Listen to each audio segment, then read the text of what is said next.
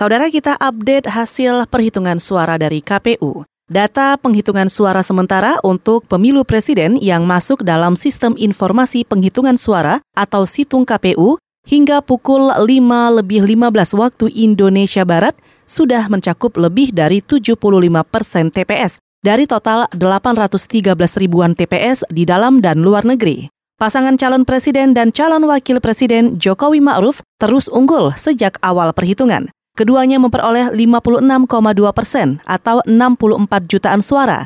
Sedangkan pasangan calon presiden dan calon wakil presiden Prabowo Sandi terus tercecer perolehan suaranya. Dan keduanya baru mendapat 43,8 persen atau 50 jutaan suara.